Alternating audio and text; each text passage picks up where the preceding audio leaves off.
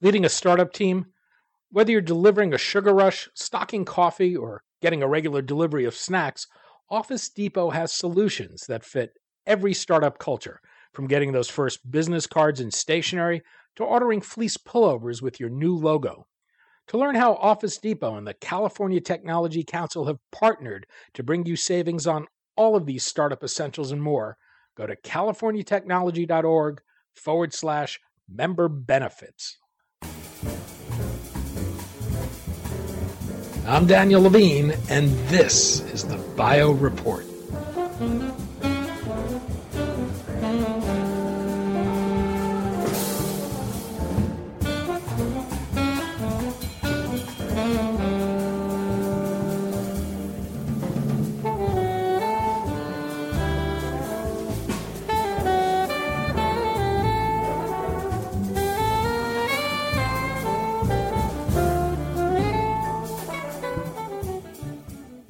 Hey, BioReport listeners, this is Daniel Levine.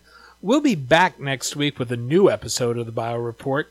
This week, we're bringing you an encore edition of our interview with climate scientist Jesse Bell, which originally appeared in December 2017. We thought this would be particularly timely as a number of extreme weather events, including tornadoes, fires, hurricanes, and floods, have been in the news lately.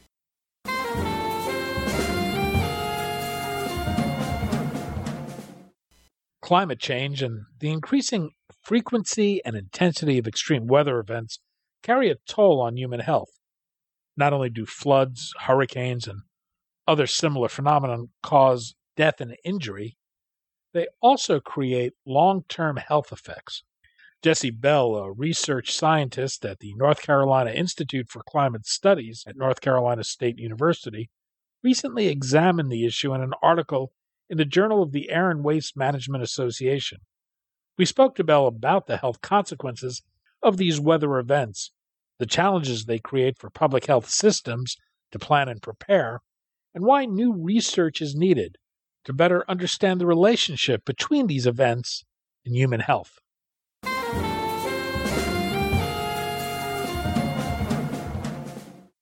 Jesse, thanks for joining us. Thank you very much.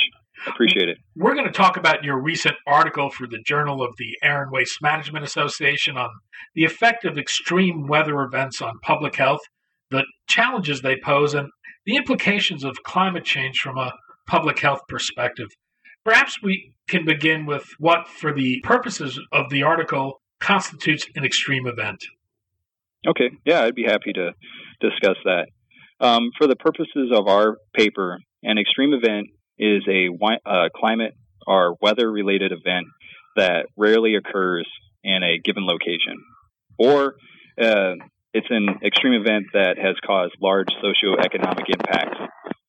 Because um, these extreme events are somewhat uncommon, if they do hit communities or populated areas, the impacts can be quite severe. Um, so, which by the severity of the impacts, I'm meaning the destruction of property, loss of essential infrastructure, which I mean um, electricity, transportation, uh, water treatment facilities, things like that. Uh, it can also lead to the displacement of people or populations, and also, as our article talked about, uh, serious health consequences. And although there are numerous types of extreme events, um, we focus primarily on heat waves, cold waves, droughts, wildfires, uh, flooding rains, hurricanes uh, for our article because these particular events have a known association with climate change.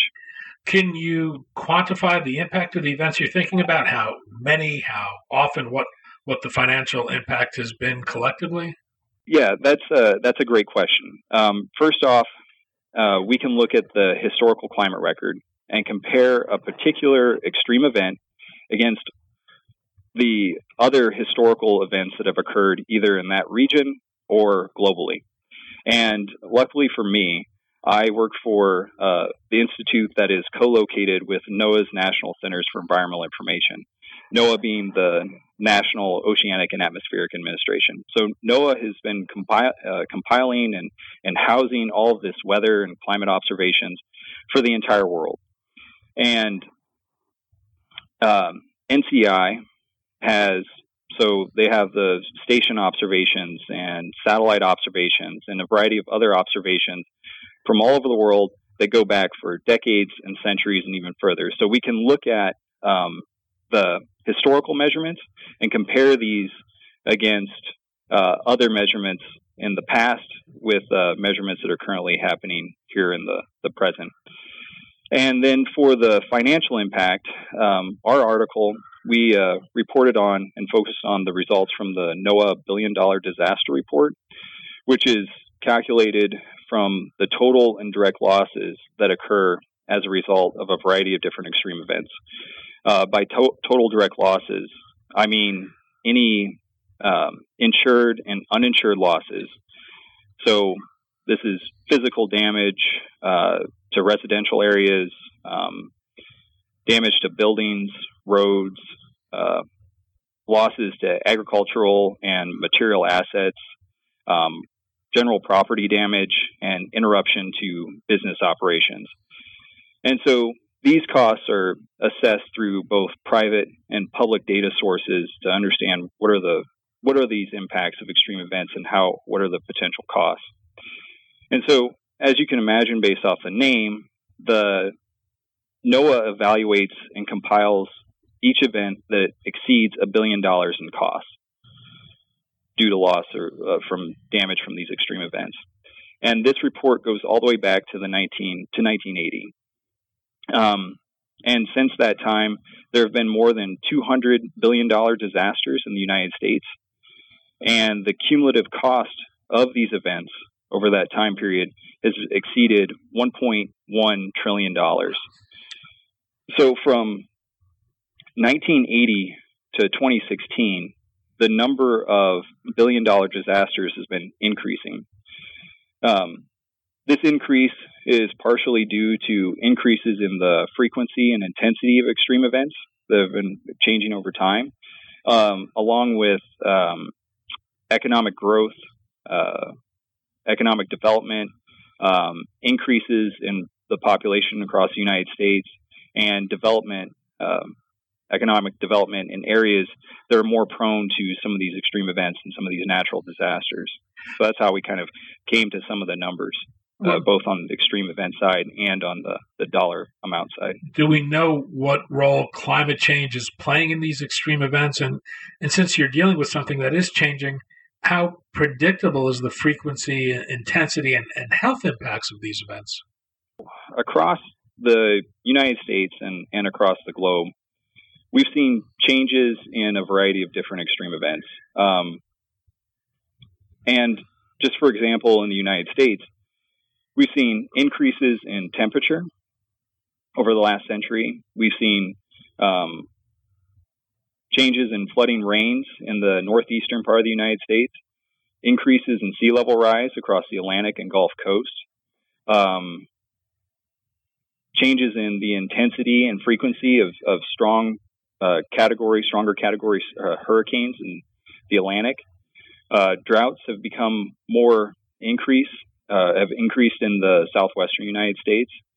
Cold waves have actually decreased over the last century, but winter storm frequency has increased, and uh, wildfires have increased. Now, this is both because of um, uh, an increase in the fire season, which is expanded because of increases in temperature, and other factors. So, you know, management practices have changed over time as well.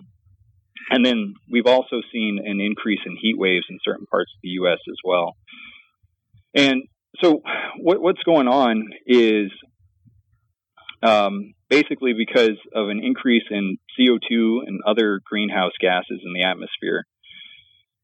We now have more energy and heat in our atmosphere and in our oceans.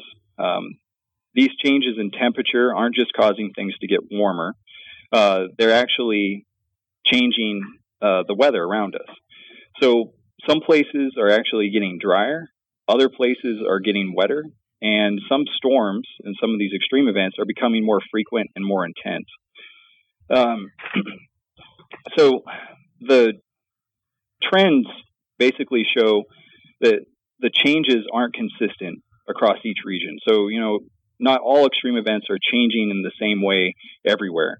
Some locations are changing more than others, and the changes really vary from one spot to another. And some places aren't changing at all. Um, for example, as I've already kind of touched on, droughts in the United States are increasing in the southwestern part of the U.S., but they are, uh, but in the northeastern part of the United States, we're experiencing more flooding rains. So it's really variable depending on um, a variety of different factors. So it's not a direct correlation between increased temperature and increase in extreme events. It really there's other factors that are in play there. Walk us through the, the range of public health issues that result from these extreme events. I think some of them might be obvious, but others might not be so obvious. Yeah. Uh, you know, and even before I go into that, I just kind of want to quickly touch on vulnerability because I think this is a really important factor here. Um, when an extreme event hits a location, all people are vulnerable to the health impacts that occur after these events. Um, however, some populations are more vulnerable to these events than others. So, what I'm talking about here is um, older, uh, more elderly populations, the very young, people with pre existing medical conditions, and populations with less resources.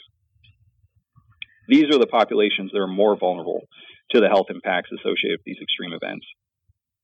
But the health outcomes are really broad and numerous, and it really it kind of depends on you know the location, what extreme event you're you're potentially um, experiencing. And there are many areas of public health that are affected when an extreme event happens. As for the health impacts, um, there are injuries and deaths that occur because of an event. So, you know, you see drowning, being hit by flying debris, uh, electrocution by down power lines, things like that. Then there are the exposures that occur because of changes in the environment.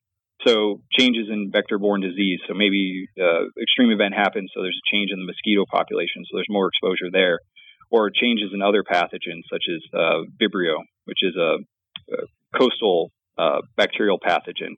When people are exposed to it in floodwaters. Um, then you have the health outcomes that occur because of loss of uh, property or destruction of infrastructure. So, uh, you know, poor water quality because of issues with water treatment facilities. Um, maybe exposure to hazardous chemicals because in the air or the water because of a destruction of a chemical plant. Um, mold exposure due to uh, development um, of flooding in homes or other buildings. And maybe, uh, for example, uh, if a hospital is no longer operating because of an extreme event, that someone with a pre existing condition can't get access uh, to get the treatment that they need. In addition, there's um, there's extra stress or extra personal stress because of these events. So, for example, heat waves cause more physical stress because your body needs to, to regulate with that excess temperature that you're exposed to. And you also experience um, extreme events can cause mental health or mental stress because people may have lost their homes or livelihoods because of these uh, particular events. In general terms, do public health officials or health systems think about extreme weather events as a public health issue? And how well prepared are they to respond to these threats? You know, it really depends on the, the system and what events they are facing or have faced. Um, public health uh, care faci- uh, facilities and public health officials in locations that are repeatedly exposed to certain extreme events, such as hurricanes or uh, flooding, are more likely to uh, adapt and have systems in place to reduce the negative impacts because of these events. Um, for example, after Superstorm Sandy hit the Northeast, hospitals and healthcare facilities there are now more understanding of the pitfalls that can occur uh, when these events hit their location. So, um, hopefully, they'll be better prepared the next time these storms hit. So that's one of the things that is the experience, and, and unfortunately, just learning from from past mistakes or past uh, experiences.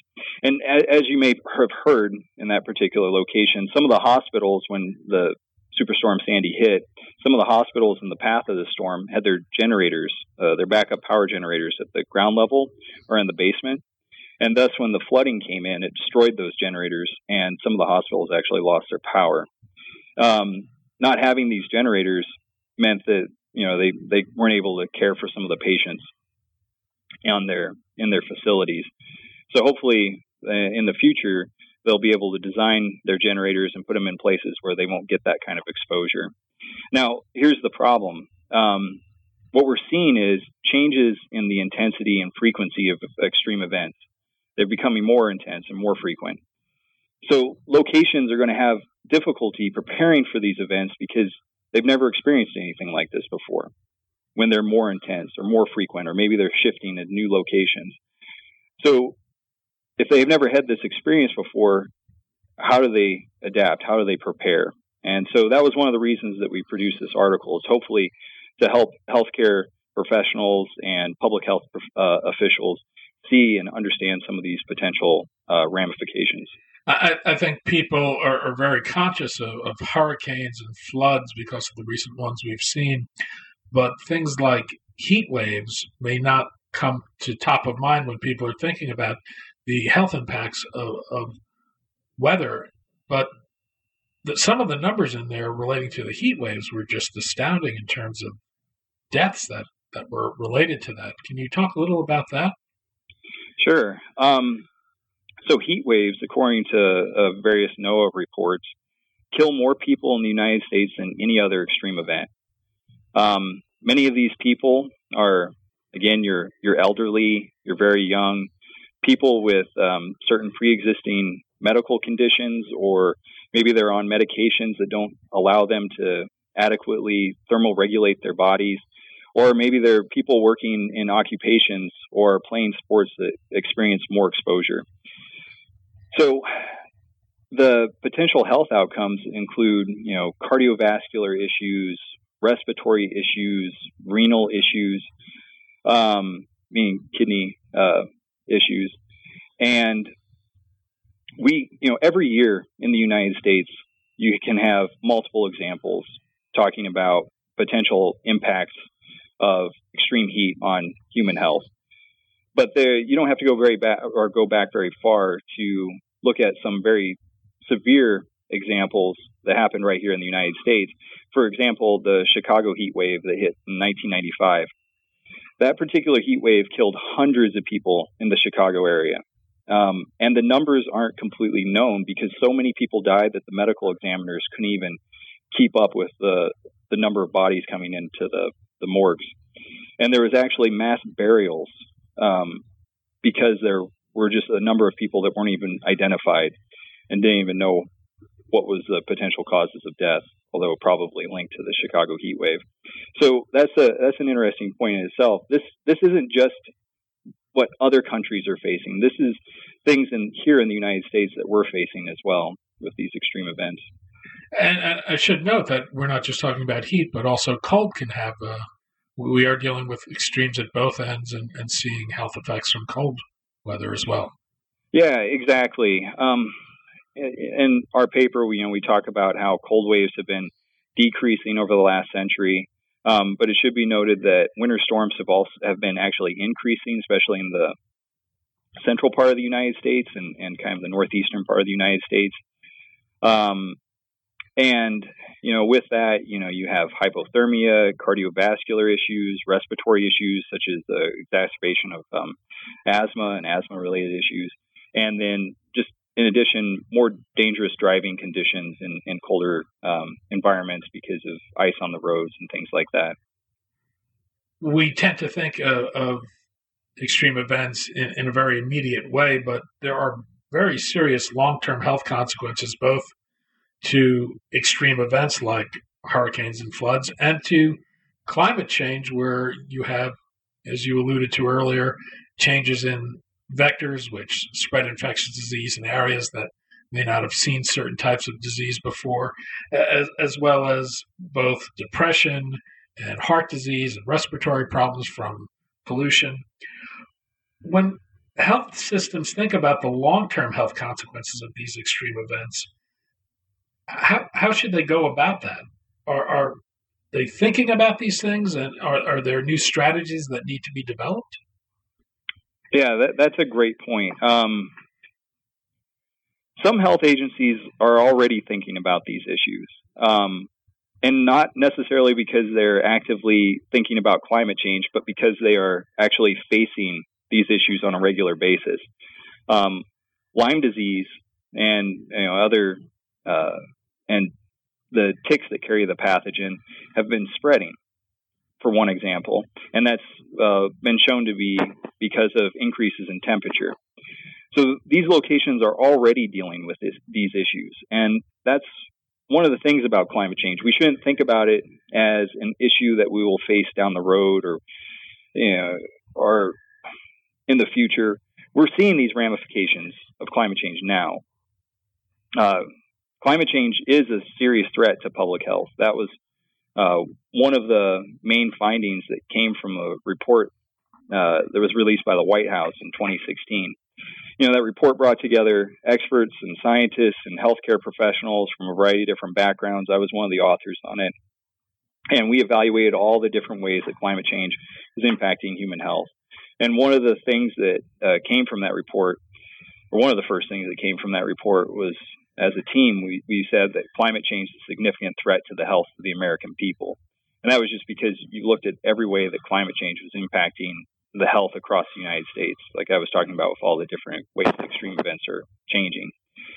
And public health officials, you know, hopefully they're they're taking more note because they are seeing these changes, and not only that, hopefully they're they're um, better understanding of um, some of these implications because of reports like we released last year and, and this uh, document that was released this year to help them understand some of those ramifications. And you know, it, it should be noted um, that healthcare professionals and and um, certain areas are already looking at some of these impacts, uh, especially in the relationship with climate change. One, so, oh, sorry. One of the issues that's emerging, particularly uh, in regards to Puerto Rico, has been the reporting of deaths related to to the hurricane. Um, the official numbers, you know, I think are around 50 to 60, while uh, reporters at Vox, I believe it was, put together uh, evidence that more than a thousand people had died in from events related to the, the recent hurricane. Uh, my question is what do we need to do to do better reporting to understand the health effects? Is there any efforts to do that? And, and in your paper, you talk about research gaps. And I'm wondering what are the major research gaps where you think people need to turn their attention? Yeah, um, and that that's a difficult that's a difficult question, especially when you're talking about what, what are the potential health impacts. You know, the the associations aren't always one to one and our knowledge is constantly improving in this area, and we're we're having better understanding of some of these re- relationships. But there's still a lot of research that needs to be done.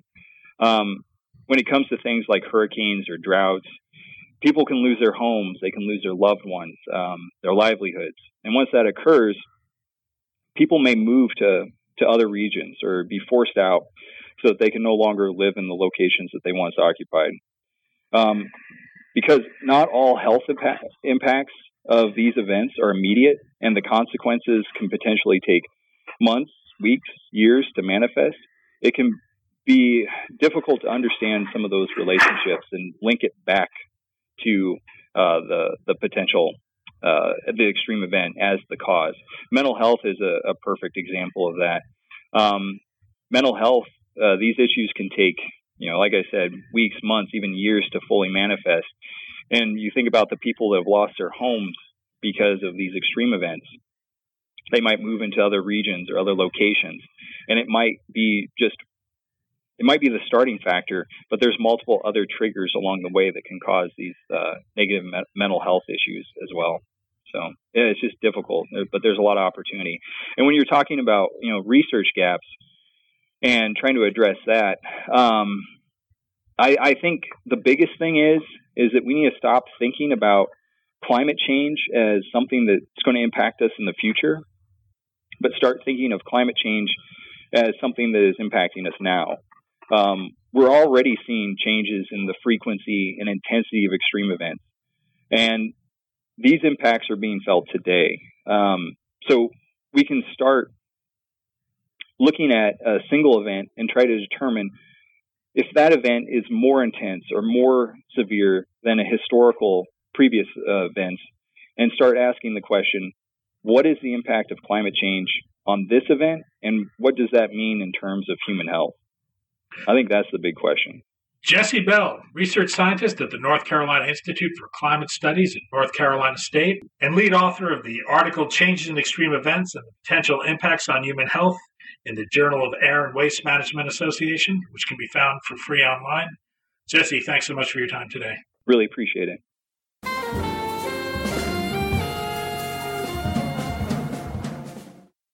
Thanks for listening. The Bio Report is a production of the Levine Media Group. To automatically download this podcast each week, subscribe to our RSS feed or through iTunes or other podcast manager. To join our mailing list, go to levinemediagroup.com. We'd love to hear from you. If you want to drop us a line or are interested in sponsoring this podcast, send email to danny at levinemediagroup.com. Special thanks to Jonah Levine, who composed our theme music, and the Jonah Levine Collective, which performs it.